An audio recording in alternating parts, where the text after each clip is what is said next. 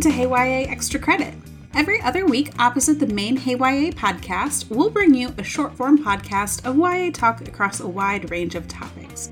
I'm Tirzah Price, and today I thought that I would chat about two really awesome graphic novels that I have finished up recently.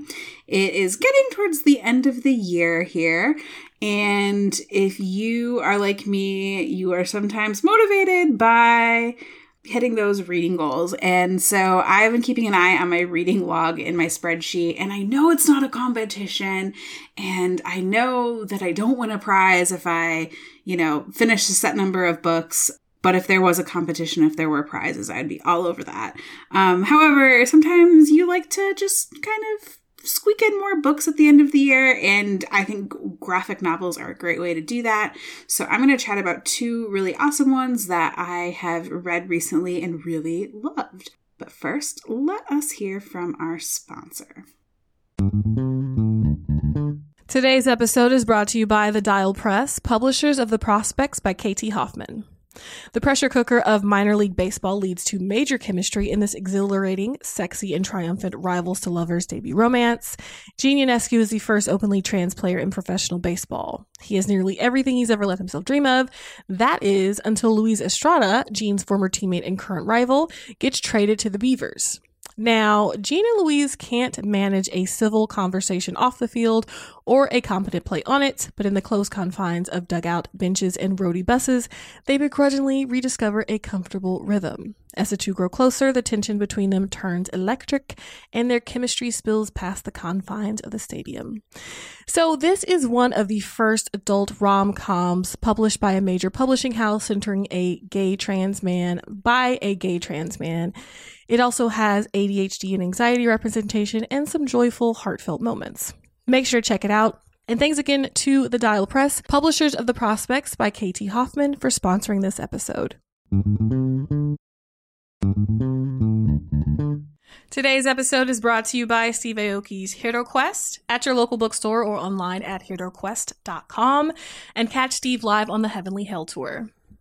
Hero Quest is a graphic novel that is the story of a genetically augmented metahuman named Hero who travels into the multiverse 400 years into the future to save Earth from a disaster it cannot avoid. It has everything from mutants to robots to zombies to aliens, witches, and more. It's a quest for 10 rings of tremendous power from 10 different worlds that will be needed to save our world from certain disaster. It's an epic journey that will require the hero, named Hero, to be cursed to save the lives of billions on Earth. It's a story of heroism, wonder, betrayal, and finally, revelation. This is the hero's journey. This is Hero's quest. So the story was imagined by the mind of Steve Aoki and written by New York Times bestselling author Jim Krueger and Steve Aoki. So make sure to check it out. And this episode comes thanks again to Steve Aoki's Hero Quest at your local bookstore or online at heroquest.com and catch Steve live on the Heavenly Hell Tour. So, the first book that I want to chat about is 12th Grade Night, which looks like is the start of a series called the Arden High series. It's book one. It is written by Molly Booth and Stephanie Strohm, and the illustrator is Jamie Green. And this is a very delightful and unexpected graphic novel set at Arden High, which is very obviously inspired by Shakespeare. This is a retelling of Twelfth Night, if you were unaware. But if you've never read Shakespeare, you've never read Twelfth Night, don't worry, you can still dive into this without, um, you know, being completely lost.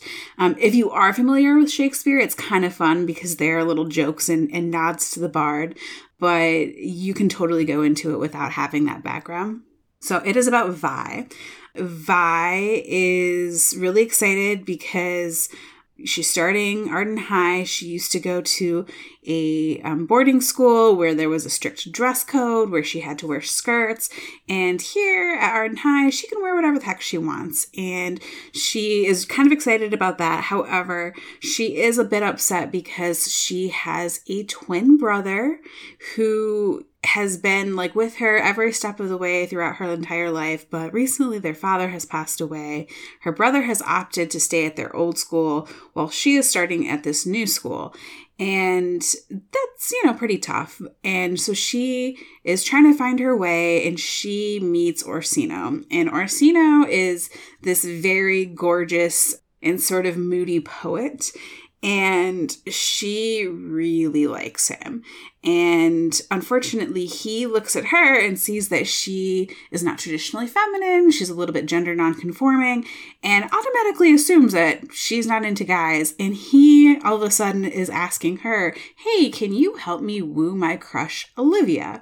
Now, you know, Olivia is gorgeous. She's a very femme girl who is not really interested in Orsino, but is definitely interested in Vi. So immediately you've got the very messy sort of circle of yeah, just just lots of messiness with romantic feelings and crushes. And it gets even messier when nobody at Arden High realizes that Vi has a twin brother who strikingly looks a lot like her now that their hair is both cut short and Vi doesn't um, wear feminine clothing. So this was a really funny sort of comedy slash romance set at this high school that is definitely unusual. Um, one thing that kind of took me by surprise, but in a good way, about this story is clearly you can tell that there's going to be more Shakespearean influences in, in following books. And this book is like just kind of quietly magical in the background, and not a lot of attention is drawn to it. It just is, and I kind of love that, and I can't wait to see where um, the creators are going to go next with this series. So, totally ticks all the boxes if you want something that like is you know inclusive and queer in the sense that it's exploring identity and um, relationships but I also really enjoyed that it had this character at the center, of I who, you know, doesn't really fit the mold and sort of defies a lot of assumptions and expectations about who she is. And so she, you know, learns to speak up and stand on her own and, and kind of voice like who she is and what she wants. It's great if you like a little bit of romance. It's great if you like Shakespeare. It's great if you like a touch of magic. All of these things are here. And it was really delightful. So that is 12th Grade Night by Molly Booth, Stephanie Strohm, and Jamie Green. All right, so my next pick is a graphic novel called Hollow, and it is written by Shannon um, Watters, who you might recognize one of the co creators of Lumberjanes, um, Branden Boyer White, and Berenice Nelle. Um, so, this is a queer retelling of Sleepy Hollow with a little bit of a twist. Um, the protagonist here is Izzy Crane. She has just relocated to Sleepy Hollow because her mom got an amazing job in Sleepy Hollow. And this town is completely obsessed with the Headless Horseman um, to the point where Izzy's kind of like, Are you kidding me? Like, give it a rest. But this town is so over the top over, you know, Washington Irving's story that there is an actual descendant of, of Van Tassel. Her name is Vicky, and she's kind of roped in to do a lot of town things. Like she makes all these appearances at town events and they want her just doing a bunch of press. And she's like, no, please. I just, I, I don't want to be tied to my legacy. I just want to live my life.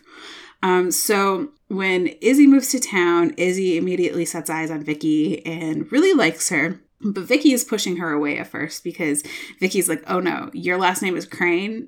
They're gonna eat this up. I can't be seen with you." Basically, um, so that's not going very well until Vicky and Izzy happen to actually run into the haunted headless horseman himself.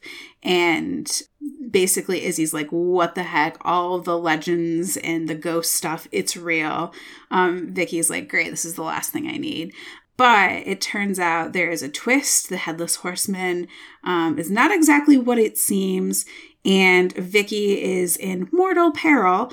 And it's up to Izzy and their friend Croc to figure out how to save her, basically. Um, so I thought that this was a really fun twist, um, that classic Headless Horseman tale. And again, if you've not read um, the Sleepy Hollow legend, you don't have to in order to go into this and still enjoy it and get it. but you know there's a there's a few more fun nods to the original um, and so you you might get a little extra enjoyment out of it but it's not necessary and um, as an aside too i just have to say i really appreciate when YA authors and creators can come up with new ways to tell these classic stories and offer new twists and contemporary twists on these classic stories. I think um, retellings like these are what make the classics relevant and keep them exciting and sort of um, on our radars. And this is just another really cool entry point into this classic literature. And it's queer, it's funny, it's romantic, it's all the things. It's got some um, great adventure to it. I don't know if this will be the end of uh, the Hollow world, if we might get more. I would totally be open to more stories about these characters and this world. So that is Hollow by Shannon Watters, Branden Boyer White, and Berenice Nelle. So that is it for me this week. I hope that you are reading something great and that whatever you celebrate this season, you are celebrating with books somehow. So, thank you to today's sponsor for making the show possible. You can follow me on Instagram at, at Tirzah Price for pictures of books and pets and all the fun things. And thank you so much to Jen Zink, our audio editor, for making Hey YA sound great. Erica and I will be back in another week. Uh, we're going to be talking about our favorite books of 2022, so you can tune in then. Uh, but until then, happy reading!